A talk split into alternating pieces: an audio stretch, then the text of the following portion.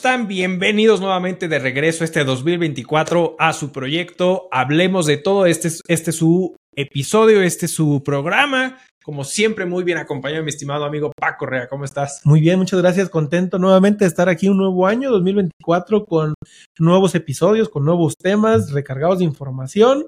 ¿Cómo te va este año, mi estimado amigo? Bien, amigo, la verdad es que empezamos rudón. Esto es lo que estamos platicando hace ratito tras bambalinas. Eh, empezó rudo, bien. Creo que va a ser un año interesante, específicamente de manera personal, va a ser un año de muchos retos. Este, ya iremos platicando sobre ello, de qué nos depara este, este 2024, esta cuesta de enero, ¿no? Sí, sobre todo porque en este episodio vamos a hablar de año nuevo, vida nueva, año fiscal nuevo, números nuevos y la cuesta de enero, amigo. ¿Cómo inicia 2024 con las noticias de que, bueno, afortunadamente la miscelánea, las leyes no hubo modificaciones, salvo las que ya sabíamos, como la ley del Seguro Social en cuanto a la rama de retiros de sentido edad avanzada y vejez, que cambian los porcentajes, ya estaba anunciado desde el año pasado. Eh, los nuevos incrementos del salario mínimo, amigo, el 20%. 20%, amigo. Con eso quiere cerrar nuestro querido presidente. Subió más del 100% desde que inició su gestión. Digo, eh, aquí siempre hay que ver las dos caras de la moneda. Eh, las personas trabajadoras pues dicen, oye, pues ya me va mucho mejor, pero ciertamente eh, qué tan benéfico ha sido. Y fíjate que un, platicando con un buen colega, me hacía la referencia, sí, dice, ha aumentado, dice, pero la inflación no fue como decían que era, iba a ser demasiado con este los aumentos. Si hablamos desde 2018, hasta la fecha creo que la inflación más fuerte fue en 2022. Sí. Cuando llegamos casi al 10, que fue el 8 y fracción. Correcto.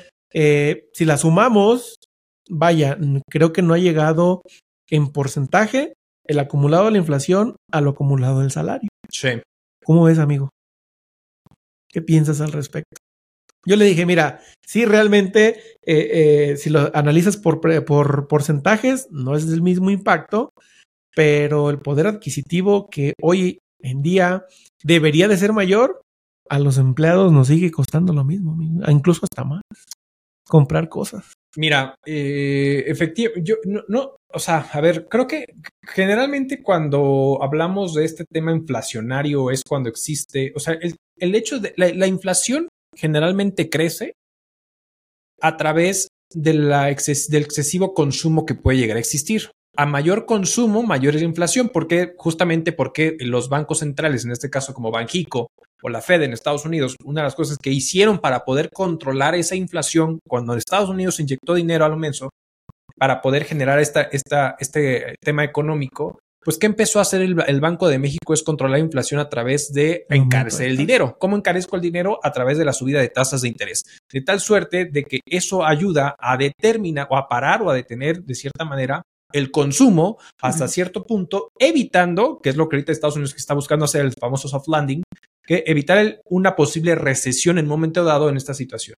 Entonces, prácticamente ese, eso es lo que va determinando el tema de la inflación, este consumo. ¿Qué quiere decir? Que a lo mejor en un momento dado, si bien pudo haber existido consumo, no te alcanza hoy para lo mismo. No quiere decir entonces que de cierta manera entonces, ¿por qué dices, oye, pues está aumentando el salario, pero la inflación no se está viendo repercutida? ¿Por qué? Porque a lo mejor el consumo no se está dando de cierta manera porque efectivamente lo que está sucediendo es que no están pudiendo gastar lo mismo y terminas gastando en lo mínimo indispensable como es la canasta básica en este sentido. Ahora, si quieres ver todos los demás, o sea, hemos platicado cómo, cómo incrementado, eh, por ejemplo, los precios de los automóviles en un 100%, hemos visto cómo el tema tecnológico incrementado en un 100%, es decir, o sea, al final hay ciertas cuestiones que de cierta manera han aumentado muy por encima de la inflación, porque al final lo que siempre hemos venido comentando es las empresas buscan justamente mantener un rendimiento o un, este, beneficio por acción que, que, justamente le van dando a los accionistas de dicha empresa, no así realmente el aumento del consumo o de la compra de los productos. Cuando tú analizas el valor de la utilidad que están generando, dices, oye, pues tuvieron cierres muy interesantes. La otra está escuchando un podcast de una persona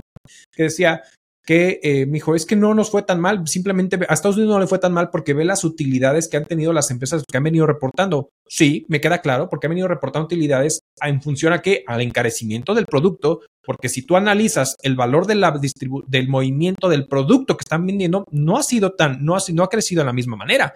Incluso a veces hasta ha disminuido. ¿Qué quiere decir? Que lo que está incrementando es el valor del producto, no así el movimiento del producto. Y ahí es cuando Digo, hay muchos aristas que acabas de mencionar, pero en este último, donde he visto eh, eh, con algunos clientes de la firma, en la cual dicen, vamos a aumentar el precio. Oye, pero ¿en función de qué?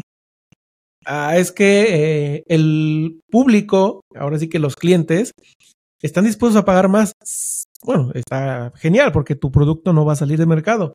Pero en función de qué quieres aumentar el precio, simplemente por decir, la gente va a pagar si yo le subo, va a seguir pagando lo mismo, pero digo, vaya, eh, con, con esta decisión vienen muchas eh, consecuencias. De entrada, encarece los precios. Y eso es, aunque es el mínimo impacto, pero es una cadenita que empieza a encarecer todo.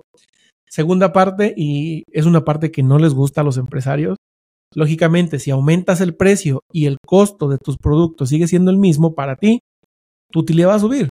Pero en función de la utilidad, los impuestos suben y es lo que dicen, ah, es que no quiero pagar impuestos. Bueno, entonces, ¿por qué encareciste los precios?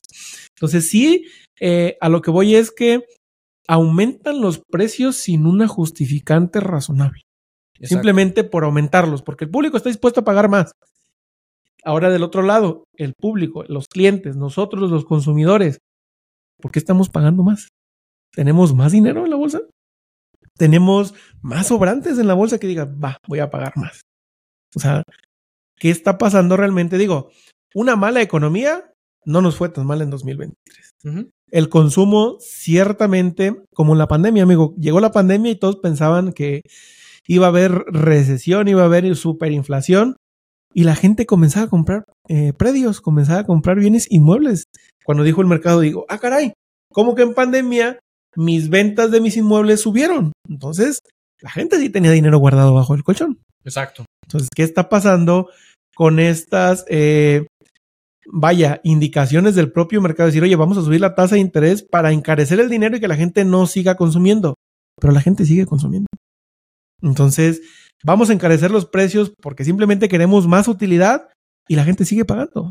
Entonces, ¿hacia dónde vamos en esa parte de yo así lo veo, no hay un, aunque existen las medidas y, la estructura, la ley de regular los precios, creo que el libre mercado, la libre flotación está a más no poder. Definitivamente, amigo. Yo creo que yo, yo, creo que existen diferentes tipos de productos que al final van encaminados a quién te va, quién los va a adquirir. Y creo que son las dos, los, dos, los dos panoramas distintos. Por un lado, tenemos los productos mínimo indispensables para vivir, que ahí sí es o los compras o los compras. Claro. Porque prácticamente todos los compran, ¿no? O sea, realmente eh, eh, ahora sí que ah, no importa el nivel de ingresos que tengas, al final los vas a consumir de cierta manera. Podrás distinguir ya en, estrato social, si tú quieres, el tema de si lo compras en, un, en una tienda que lo vendan a granel, alguien que lo venda ya empaquetado, bonito, comercializado, purificado, pasteurizado y mil y un cosas, como para que al final, entonces simplemente el mismo producto, pues con todos esos procesos inherentes van a terminar llegando prácticamente a un mayor precio, pero la finalidad es que al final el producto base sigue siendo el mismo. Y, la, y el otro es, son los productos eh, de alta gama, ¿no? Donde al final, pues eh, las personas que tienen un ingreso importante, pues son los que van a seguirlo consumiendo y se van a dar ese lujo. Yo creo que el extracto o lo más complicado es ese extracto medio, ¿no? Mexicano en este caso, que al final dices, oye, quisiera aspirar a esto, pero no me alcanza. Entonces es, me mantengo en lo mínimo indispensable y aquello que quisiera darme lujo, que quisiera crecer, que quisiera generar, pues no me va a alcanzar porque todos los precios realmente se fueron a las nubes, ¿no? Entonces creo que es un poquito esa, esa situación que, se está generando en, esta bolita de que no necesariamente eh, todo está mal ni todo está bien, simplemente es un poco, eh, creo que es bastante complicado medir la parte económica de cómo nos fue en términos generales en esta situación, porque uno dice, oye, el peso mexicano, como está muy barato, eh, estamos, la economía está de pelos, no necesariamente. No necesariamente. ¿Para quién va a estar de pelos? pues justamente las empresas que vengan a México y digan, oye, mi frontera con Estados Unidos está a tres, a tres horas, entonces hagamos el tema del nearshoring, para esas empresas están fabuloso porque dices, ahorita me conviene porque puedo importar a un precio magnífico y eso es realmente lo que realmente está conviniendo. A todos los demás realmente nos va y nos viene si está más barato o más caro en, este, en el sentido de que al final dependiendo la industria en la que estés, la industria exportadora le está yendo mal, a las, a las, a las personas que mandan remesa les está yendo mal, ¿no? Entonces, en este sentido, pues prácticamente, o incluso los extranjeros que quieren venir a invertir a México, pues realmente tienen que pagar más dólares para tener el mismo valor en pesos mexicanos, ¿no? Claro. Entonces, es un poquito este tipo de circunstancias de lo que se puede a generar. Ahora, ¿Cuál, ¿Cuál es el panorama general? Que tú ya decíamos en un inicio, pues tenemos una nueva miscelánea, las nuevas reglas del juego, aumentan el salario mínimo, ya tenemos la publicación de la UMA, eh, todo, ese tipo de cuestiones que, que, se vienen este año. Y bueno, y también ya te traslado la pelotita, es cómo tú ves a nivel personal y profesional tu panorama para el 2024. Mira, en cuestiones fiscales, viene pesado porque hemos visto la ley de ingresos de la federación, eh, incluso las estatales, y no hay más impuestos, eso sí, no va a haber, eso es como un checklist de decir, bueno, ya no se va a encarecer. Pero que si viene esta ola de revisiones, de posibles multas, de eh, aclaraciones, porque hay diferencias, en la parte administrativa y de revisión viene muy pesado. En la parte económica, siento que nos va a ir bien. Si bien no vamos a alcanzar aún los niveles prepandemia que traíamos en el 18, 19, creo que vamos por buen camino, mejor que el 23, porque vaya, este año eh, creo que sí, viene sí o sí eh, la, instalación o empezar a construir Tesla en Nuevo León. Eso también va a traer mucho dinamismo en la parte norte y claro, nos puede pegar de rebote a la parte centro, a la parte bajío. Ya está el tren eh, interoceánico, este, no me acuerdo cómo se llama, del istmo de Tehuantepec. Sí, correcto. Que se supone que también tiene que empezar a dinamizar la parte sur, eh, junto con el famoso tren Maya que cuesta caro y que dura mucho tiempo, pero bueno, tiene que empezar a haber más dinamismo. Ciertamente, lo más peculiar del 2024 va a ser la parte electoral. ¿Qué nos va a dejar la parte electoral? Porque Hoy en día muchos dicen que Xochitl ya bajó el punch, que Claudia ahora está sacando que hizo fraudes, que no sé qué. Y son prácticamente las únicas dos contendientes, porque Samuel ya lo bajaron. Eh, supuestamente sacaron uno nuevo de Movimiento Ciudadano, no sé.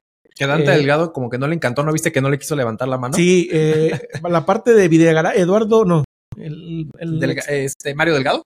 No, el, actor, el, el, que se inscribió ah, eh, independiente. ¿Eduardo Llanes? No, Eduardo Videgaray creo que se llamaba. No me acuerdo, pero ya, Ese también creo que no alcanzó las firmas y se va a bajar. Entonces prácticamente son dos contendientes mujeres. Eso sí es una parte buena en la historia porque sería la primera mujer presidenta. Sí. Pero ¿a cuál de las dos le va? El seguimiento, digo, y, y lo pongo en el plan personal que la verdad es un, por decirlo así, es un hate escuchar tan atiborrado el radio, que regularmente cuando me traslado pongo las noticias, la música, etcétera, incluso hasta las estaciones de música, en su parte comercial, el 90% de los, de los eh, anuncios son de la parte A. Este mensaje va dirigido a las militancias, o sea, está inundado televisión, radio, por donde quieras, de la parte política. y la verdad, ahí es muy desgastante escuchar porque ya dices, las dos son iguales, o sea, todo, todo es lo mismo. Continuar, continuar con esta eh, famosa cuarta transformación donde vemos que el Tribunal Electoral ya le dijo a la presidencia del Instituto Nacional Electoral que ella puede designar directamente sin consenso. Eh, se designó a la nueva ministra de la Suprema Corte de Justicia de la Nación directamente porque no llegó a un consenso. Entonces, ver toda esa parte tan, en, punto personal ya es muy desgastante ver que prácticamente el gobierno está haciendo, oye, nosotros háganlo y ya después si la Suprema Corte de Justicia nos quiere invalidar, por lo menos ya lo hicimos. Y va a tener tanto trabajo la Suprema Corte de Justicia en anular tantas cosas que no se va a dar abasto. Entonces, ¿qué va a pasar? El gobierno va a seguir haciendo lo que se le hinche la gana. Y si eso vamos a querer para la siguiente, pues va a estar peor. Pero luego viene la contraparte el, la parte derecha, que en cuanto a historia sabemos que es prácticamente lo mismo. Entonces dices... no es de derecha, ¿eh? Pues no sabe ni... Porque Xochitl para mí es de centro izquierda, o sea, justo porque creo que una de las premisas que en su momento creo yo que, que causó un poquito de shock el hecho de que Xochitl fuera tan en la cabeza al lado del PAN es de que Xochitl no es de derecha, realmente. Es más, ni siquiera es militante como tal. Claro. ¿No? Entonces, este, para mí Xochitl es más como de centro izquierda, no al extremo populista, ¿no? De izquierda popular, que es la que actualmente está, la línea que está siguiendo Claudia, Claudia Sheinbaum, pero Xochitl, mm, para mí, no es de derecha. Para mí es más centro izquierda. Eh, y creo que muchas veces mi interpretación, y, me, y a lo mejor me estoy súper equivocando, pero mi interpretación es por eso que a veces siento que no hay tanto apoyo de, eh, de, las, de, los otros partidos, porque al final es, em, al final eh, el PRI hace sus propios, su, su propio, eh, su propia publicidad, el PRD su propia publicidad, el PAN su propia publicidad, para, dirigido a cada uno de sus respectivos militantes, ¿no? Y nada más. Es ahora sí que esperemos que cuando empiecen las campañas prácticamente sí se unan los tres partidos para darle poncha a Xochitl en ese sentido, ¿no? Pero es lo que yo creo. Sí, y realmente eso es lo que veo que va a poder dirimir o incluso incentivar o desincentivar la parte económica del país en 2024. Pasando junio ya vamos a saber qué va a pasar y prácticamente o se va a alborotar o se va a bajar la inversión o va a dinamizar. Eso. Pero en la mitad del año, de aquí a la mitad del año va a ser mucha incertidumbre. Eh, los mercados tal vez estén volatizando porque en la parte exterior, vaya, el conflicto bélico entre Rusia y Ucrania como que ya quedó así como que no está tan fuerte, pero sí influye. Eh, la nueva guerra entre Estados Unidos, eh, la lista de Jeffrey eh, Epstein. Eh, ahí también iba a comentar Realmente eh, la, industria del cine, o porque realmente ves la lista y dices, oye, pues son todos mis actores favoritos a los cuales admiro desde pequeño y cómo resulta ser que era una clase, vaya, o sea, ¿qué tienen en la cabeza para hacer ese tipo de situaciones? ¿Qué va a pasar con la industria del cine? De por sí que ya venía en decadencia con esta famosa huelga en Estados Unidos el año pasado, entonces creo que el primer semestre Va a estar dinámico, pero en la cuestión local, aquí en el estado de Querétaro, creo que viene un poco más normalizado. Digo, 5 de febrero se va a acabar hasta el próximo diciembre, yo creo, que sigue igual. Eh, pero vienen más empresas, se ha visto más dinamismo, hacen parques industriales por doquier, se están llenando los parques industriales, entonces creo que en la parte local y, regional del Bajío creo que estamos como estables, eh, entre paréntesis y entre comillas el tema de inseguridad, que cada vez está en Querétaro explotando un poco más, están viendo más lo que pasó en San Juan del Río y en San Gil, entonces creo que con todos sus bemoles vamos agarrando un otro año más, más tranquilo. Eh, vaya, eh, China saca que hay nuevo virus, que eh, le dice la Organización Mundial de la Salud, oye, quiero que revises esto porque está pasando y todos, no puede ser como el meme, va a volver a pasar. Exacto. Entonces, creo que vamos, con todos sus bemoles, vamos bien, esperemos que así siga, pero el parteagua será la mitad del año, amigo. Exactamente. Es que justo, justo y diste en el blanco hacia donde yo quería encaminar un poquito lo que, lo que está, lo que creo que se puede esperar para el 2024. Considero que va a ser un buen año. Considero que va a haber un, año de muchos retos, pero también creo que va a ser un año de incertidumbre. A ver, en el caso específicamente de México, por eso saqué el comentario de lo que para mí creo que representa Sochi. Eh, sea quien sea, ¿no? Al final creo que tendríamos la primer presidenta mujer eh, en, nuestro país, lo cual me da, me alegra, creo que es un cambio importante. Te voy a ser muy honesto y a lo mejor me van a empezar a odiar. Yo no sé si realmente México esté preparado para eso. Y no porque no crea, sino porque creo que hay mujeres muy talentosas y, y específicamente hablando de Claudia Sheinbaum, lo que no me termina de encantar de ella, de, digo, de por sí su política y, sus, y hacia dónde quieren caminar, las decisiones que ha tomado personalmente a mí, yo no, yo no, tú lo sabes, yo no soy partidario de las decisiones que ha tomado este gobierno en, muchos temas, porque pintaron cosas que se supone que no iban a hacer y terminaron haciendo todo lo contrario, ¿no? o sea, simplemente el hecho de que todas las obras públicas las terminen siendo de seguridad nacional, donde no te permitan revisar la información, eso a mí ya habla mal. Entonces, ¿dónde está la famosa transparencia, no? Y, el hecho de que ataca el INAI y ese tipo de cosas, en fin, eso es otro tema. El tema es que está este discurso, específicamente hablando de las mujeres, está este discurso de que, wow, por fin una mujer y muy chingona y todo el rollo, sí, pero termina siendo sombra de un hombre, sombra de este presidente. No piensa por sí misma, está siguiendo los pasos de un presidente y la verdad es que sí, en este clavo, hablando específicamente de Claudia Sheinbaum, si es una mujer entiendo que tiene doctorado, que ha ganado ciertos premios. eh, Científica. eh, científica, o sea, creo que puede ser una persona muy inteligente que termina supeditada a decisiones de este hombre, ¿no? Entonces no puede demostrar, hasta ahorita, a lo mejor después de revelar, no sabemos, no, no termina de demostrar lo que realmente es capaz porque simplemente ahorita de lo que está siendo capaz es de repetir el mismo discurso del presidente y se acabó. Es lo único que está haciendo. Entonces, la verdad es que ahí eh, es, un tema que digo, no, no me encanta esa parte, habiendo mujeres tan, tan inteligentes, talentosas en, en, en estos ámbitos, ¿no? Pero bueno, eso es otro tema. Ahora, eh, el hecho de que de cierta por te sacaba el tema de Xochitl, de que creo que para mí es de centro izquierda, que posiblemente, entre comillas, le dé un panorama económico a México de no, de no irse al otro extremo como, por ejemplo, el caso de Argentina, con Milei y, el, este, se me fue el nombre del otro cuadro, este, que al final eran dos posturas completamente distintas.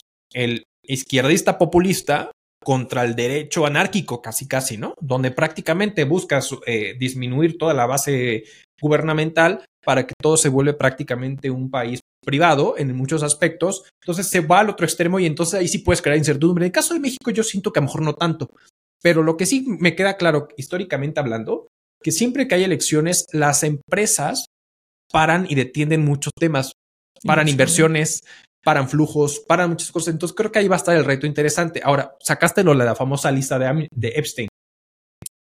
Que eh, digo, sin meternos en el tema, a ver, y a eso como comentario, ¿eh? porque eh, eh, no, sa sacaron infinidad de nombres y la, la, la prensa malamente ha sacado de contexto la información de sale Trump, eh, no sé qué, boom. Trump no está implicado.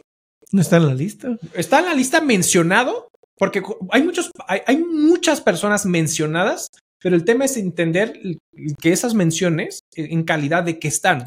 Trump sale mencionado, pero nunca implicado. Michael Jackson pasa lo mismo. Chris Evans, este actor, sale que muchas veces mencionado que se supone que hablaba con, por teléfono con, con Epstein cuando estaba con, con, con, las personas, pero no quiere decir que haya estado directamente involucrado en, en la situación. O sea, hay muchas cosas ahí, en cambio, por ejemplo, Bill Clinton, Biden, eh, o sea, y eso puede llegar a jugar.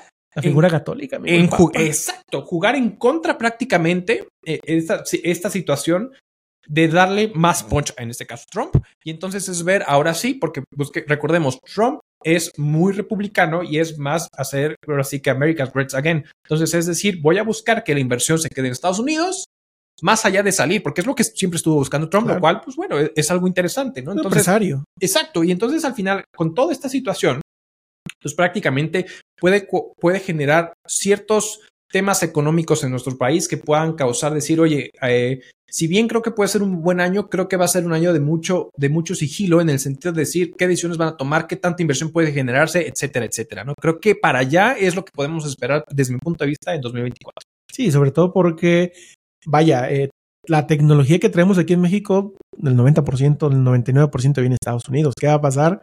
Sí, y creo que este año también es cuando ya estaban por decir la corte si podía salir Trump en las listas nominales o no.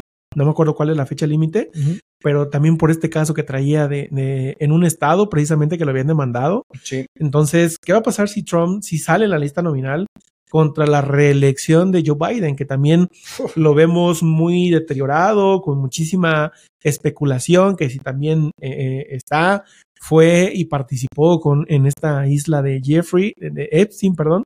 Este, si sus temas de salud que se ven más este, deteriorados, si es posible que Biden siga este, gobernando otros cuatro años o si entra Trump, o sea, realmente qué va a pasar y sobre todo Trump en el tema migratorio también qué va a pasar con, con toda esta reforma migratoria, las empresas y sobre todo porque Tesla ya tiene asegurado prácticamente que viene a construir Nuevo León, pero qué pasa si llega Trump y le dice, oye, ¿qué pasa? ¿Por qué te vas para allá? Sí. Vamos a quedarnos acá, entonces, en Texas. Entonces, realmente creo que tanto las elecciones en México como lo que va a pasar en Estados Unidos será parte importante y parteaguas de lo cómo va a terminar 2024. Porque vaya, eh, muchas empresas chinas con esta famosa relocation o el New Shoring también que están empezando a venir para acá en temas de costos, en tema de logística, porque también digo, eh, en la parte del de tema ferroviario, mi papá fue ferrocarrilero toda su vida y siempre eh, en aquel entonces cuando estaba el tren de pasajeros me tocó viajar, entonces digo, qué bueno que, que se incentive nuevamente esta parte, pero yo publiqué un tweet hoy, hoy ex. ¿Qué va a pasar si un medio de transporte que es más caro y dura más tiempo, sobre todo por la línea Guadalajara-Nogales, hoy un avión te lleva a Tijuana en dos horas? ¿El tren en cuánto tiempo lo va a hacer? ¿En un día? Por mucho más caro, dices, pues prácticamente va a ser solo para tema turístico, como el. Chepe.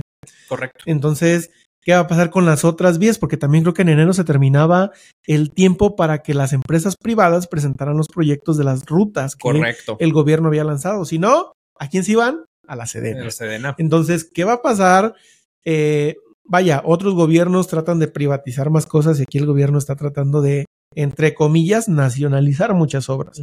El tren interoceánico, el tren Maya, eh, la refinería, construcciones de las nuevas vías ferrocarrileras o ferroviarias, eh, mexicana de aviación, que también sigue. Eh, vaya, he visto algunos videos donde es un solo pasajero el que está volando. Entonces, ¿qué va a pasar con todas estas empresas del gobierno? Porque es inversión que se ha dejado de hacer en infraestructura mexicana y que se está yendo a esas obras y que no están redituando. Es que justo, digo, me, me queda claro que toda obra recién construida no puedes esperar que empiece a redituar. Ah, O sea, dándole, a ver, no soy fan de lo que está haciendo el gobierno, pero vamos a pensar que lo está haciendo y es ver que el día de mañana reditúe. A mí, y eso es un punto importante, a mí no me interesa que tengamos tantas empresas públicas si es que no generan dinero. Claro. O sea, yo no, a, a mí lo que no estoy dispuesto a, a cargar es que los ciudadanos, a través de sus impuestos, terminen subsidiando a todas estas empresas públicas y a su vez el tema, porque no alcanza, que a su vez se esté solicitando eh, deuda pública para poder subsiste- subsanar o, subsidiar, perdón, a todas estas empresas. Me queda claro que siempre hay una curva de crecimiento de, toda empresa, decir, bueno, en qué momento empezamos a generar utilidad, punto de equilibrio, utilidades, etcétera, etcétera. Obviamente, estas utilidades no es como una empresa privada que se quede diciendo invierte, sino que generalmente vienen a las arcas prácticamente el gobierno para hacer reinversiones. En este sentido, me queda claro. Pero el punto es que sean autosuficientes, no que terminen siendo subsidiadas a cada rato o que sean barril sin fondo, porque entonces el dinero, eso es el problema. Y eso es, creo que es el discurso que muchas veces muchas personas tienen, decir, es que las empresas públicas siempre pierden. Bueno, pues también eh, hay que entender los malos manejos que van a tener, pero si van a tener buenos manejos, yo espero que efectivamente tengan rendimientos para que al final no estén, no sean un barril sin fondo, porque esa es la preocupación que personalmente creo que, que, que muchos llegan, llegan a tener o pueden tener, y me incluyo. Está Pemex, amigo. Sí, pues sí, justo, o sea, al final, eh, eh, este, en este sentido de que se terminen siendo este barril sin fondo, ¿no? Entonces, eso personalmente es lo que no me encanta. Ahora, eh, lo que, lo que tampoco me encanta es justamente no entender que, o, o este tema de que muchas veces hay cosas que no se hacen públicas y todo este rollo. ¿Qué creo que hace poquito también salió eh, eh, el tema de todo, el, todo lo que empezó a ganar, creo que empresas de del amigo o conocidos del hijo del presidente en puro fleteo de, ¿cómo se llama esta piedra para los ferrocarriles? Este, El balast. el balastro, toda esta parte, puro balastro y, y prácticamente se infló de mucho, diñe- mucho dinero las empresas fleteras para poder justamente hacer llegar este tipo de cuestiones, ¿no? Ahora, vamos a irnos aterrizando un poquito a lo que podemos esperar los mexicanos en este 2024 con respecto principalmente a qué, qué va a pasar, porque ya aumentó el, el salario mínimo, aumentó la UMA. Entonces, a ver, el salario mínimo aumenta y ojo, o sea, este incremento del 20% naturalmente va a ser para las personas que tienen un ingreso del salario mínimo. No quiere decir que tengan que incrementar el salario un 20% a todos los trabajadores, porque obviamente las personas que ganen por encima del salario mínimo, no, digo, generalmente se acostumbra, más no, se, no es obligación, No es obligatorio. estar incrementando los salarios año con año. Se acostumbra porque por el apoyo o la situación que surge a través de la inflación y generalmente haces estos ajustes salariales en un momento dado. Pero no quiere decir que los vaya a ser el 20%. Naturalmente a los de que ganan un salario mínimo me queda claro que sí. Y la UMA va a empezar a jugar un papel importante a partir de febrero en el, en el sentido de la parte exenta de los salarios, la parte eh, de las, las, sanciones que estén derivadas justamente de la UMA. Entonces, bajo esta premisa, de evidentemente, pues sí, sí se va a hacer algo, va a empezar a haber ajustes que van a incrementar todo, costos del seguro social, este, eh, incluso les, eh, todo este movimiento les va a aumentar también a, la, a los que reciben pensión, claro. ¿no? Entonces, creo que es importante entender que es que estos movimientos pueden llegar a encarecer, ¿no? Ya no va a haber subsidio al empleo. No, pues no lo ya autorizaron, prácticamente se acabó. No, prácticamente ya no va a haber subsidio al empleo, vamos a empezar a pagar impuestos.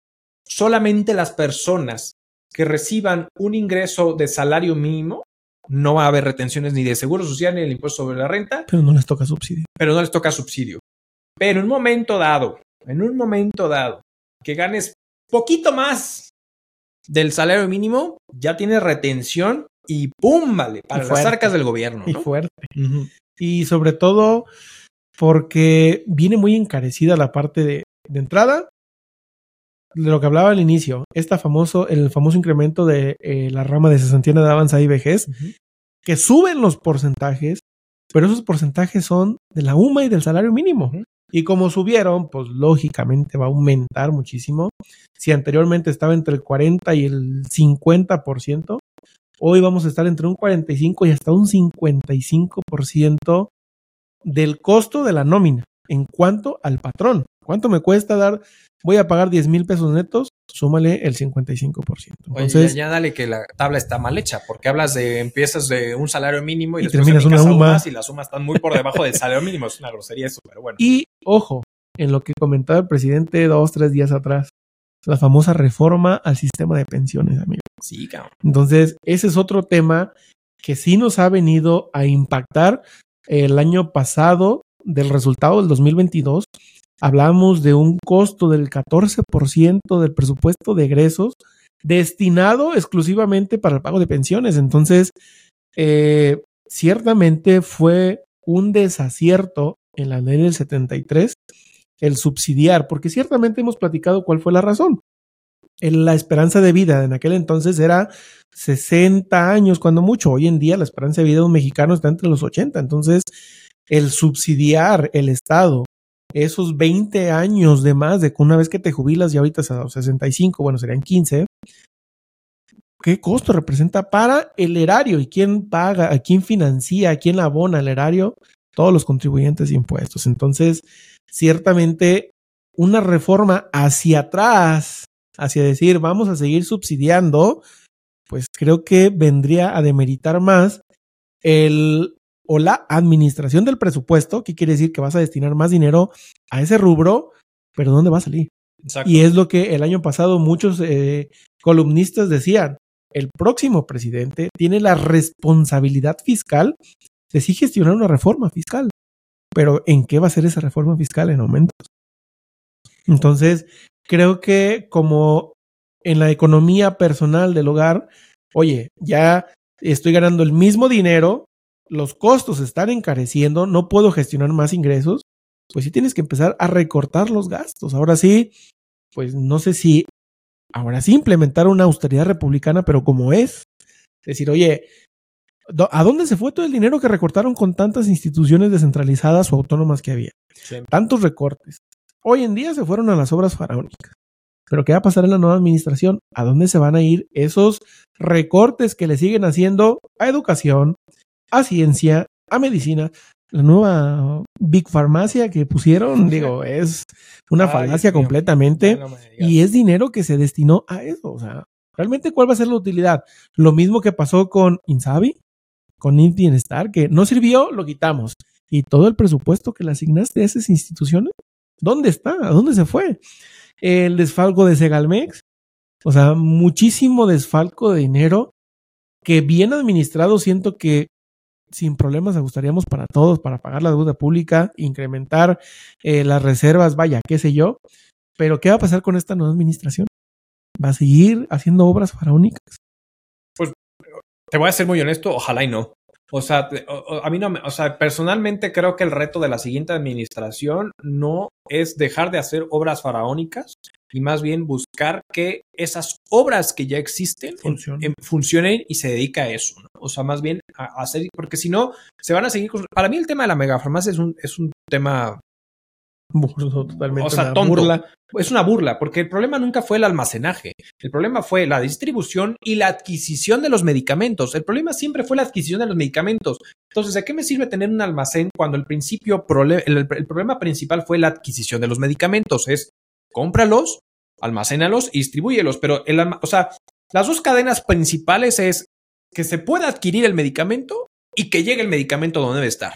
¿De qué me sirve tener una pinche megafarmacia que al final va a ser con un tipo CEDIS para que ese CEDIS termine distribuyendo prácticamente a todos los de, a todos los de seguros sociales y todas las, todas las, o sea, para mí es ridícula esa inversión, o sea, eh, porque no rompe, no, no va y no, no va, eh, no soluciona el problema de inicio o de fondo que realmente se tenía, ¿no? Entonces yo personalmente espero que la siguiente administración, no espero que la destruya, te voy a ser muy honesto porque pues, ya, ya, se, ya se gastó, cabrón. Es, es ver de qué manera se le puede hacer para que realmente generen y generen un chorro. Yo creo que ya lo que debe el siguiente, el siguiente presidente dejar de hacer estas obras eh, faraónicas porque va a ser un barril sin fondo porque evidentemente estamos pidiendo deuda para y que entiéndalo, sí estamos pidiendo deuda, sí estamos pidiendo deuda. ¿Por qué? Porque esta deuda está, está ayudando a poder mantener la construcción de esos bienes y los programas sociales. Entonces, ¿por qué? Porque no nos alcanza. La, parte recaudatoria que tiene el país equivale más o menos al 45%, al, del 45 al 50% del presupuesto de egresos. El otro 50 sale de deuda. Entonces, el petróleo no vende. Exactamente, ¿no? O sea, hay diferentes esquemas en este sentido, entonces sí estamos pidiendo deuda para subsistir esta situación. Entonces creo que es, es importante que estas empresas que se están generando públicas empiecen a generar lana de tal suerte que empiece para poder ayudar a subsanar y efectivamente mantener cifras sanas en este, en este caso, ¿no? Sí, viene muy fuerte la parte eh, de gastos, también los programas sociales que mencionabas, el famoso programa Jóvenes Construyendo el Futuro, aumentó el salario, aumenta la beca. Oye, cabrón, siete mil tantos pesos por hacer nada, amigo. Que supone que están en capacitación, güey, pero no Hemos, eh, eh, se han vinculado incluso eh, noticias de que el propio gobierno estaba utilizando, aunque no se podía, el propio gobierno estaba utilizando ese tipo de, de, subsidios o empresas del gobierno que también utilizaban esos subsidios, pero que no era gente la que ocupaban. Entonces simplemente era desfalco. Muchas empresas desafortunadamente también lo hacen, pero vaya, digo, son gastos realmente, aparte de innecesarios, risorios y decir, oye, pues eso no incentiva realmente mejor, incentiva a los maestros, incentiva a que haya más investigación, lo hemos platicado en episodios anteriores. Sí. Entonces, creo que con todos estos bemoles, a pesar de que se puede escuchar hasta catastrófico, pero creo que vamos e, en la mayoría o en de manera general vamos bien esperando esas dos situaciones, elecciones en junio aquí en México y las elecciones de Estados Unidos. Correcto, amigo. El tema de guerras, el tema de, conflictos bélicos, creo que sí impacta, lógicamente, en la parte monetaria de eh, la asignación del valor que tiene nuestra moneda. Sí. Pero al final de cuentas nosotros seguimos con la misma cadena de suministros, los mismos productos que se encarecen o, reducen, pero pues, no nos no nos llega tanto el impacto en cuanto a lo que consumimos. En el poder adquisitivo, pues lógicamente sí. Entonces, creo que vamos bien, creo que eh, puede ser un gran año siempre y cuando se alineen los astros, amigo, que venga más inversión y el tema del talón de Aquiles de esta administración y de la siguiente, la seguridad. De, uf. Ese va a ser un tema que ya México se cataloga, oye, si vas a, entrar por Nuevo León, por Matamoros, eh, te van a saltar. Sí. El tema del sur, te van a saltar el tema de los taxis en Cancún, te van a saltar. Entonces, creo que sí ha sido un tema que siempre va a adolecer, ha adolecido y posiblemente pueda adolecer a las nuevas administraciones y es donde deben de atacar. Aquí Querétaro ya llegó. Entonces, eh, más inversión en seguridad, posiblemente. Y ni se diga los apagones de CFE, amigo. más inversión en infraestructura, paneles solares. Pero vamos bien, vamos bien. Creo que eh, este año puede ser un mejor año que el, año anterior en cuanto a temas económicos. Y pues nada, pues amigo, pues a seguirle echando ganas. Exacto, amigo. Pues la verdad es que, em, eh, pues ahora sí que a todos ustedes les deseamos un excelente 2024, que sea lo mejor, todos sus propósitos estén cumpliendo. Obviamente, como dicen, además de declararlos, hay que actuar para poderlos ah, obtener en ese sentido. No esperemos que por el obra del Espíritu Santo nos llegue la iluminación en este sentido. Les deseamos lo mejor. En verdad, muchísimas gracias por estar con nosotros durante el 2023. Estamos nuevamente aquí 2024 con ustedes. Les agradecemos con todo. Que pasen un buen día. Ya saben, viernes a las 3 de la tarde estamos en, Spotify para que nos puedan oír o, por supuesto, en este eh, episodio en video en YouTube. Ya saben, por favor, suscríbase, de la campanita, compártalo con que usted quiera y mande. Si no le gustó, también para que pase un mal rato. Y pues bueno, amigo, muchísimas gracias. Nos vemos la próxima. Hasta luego. Hasta luego.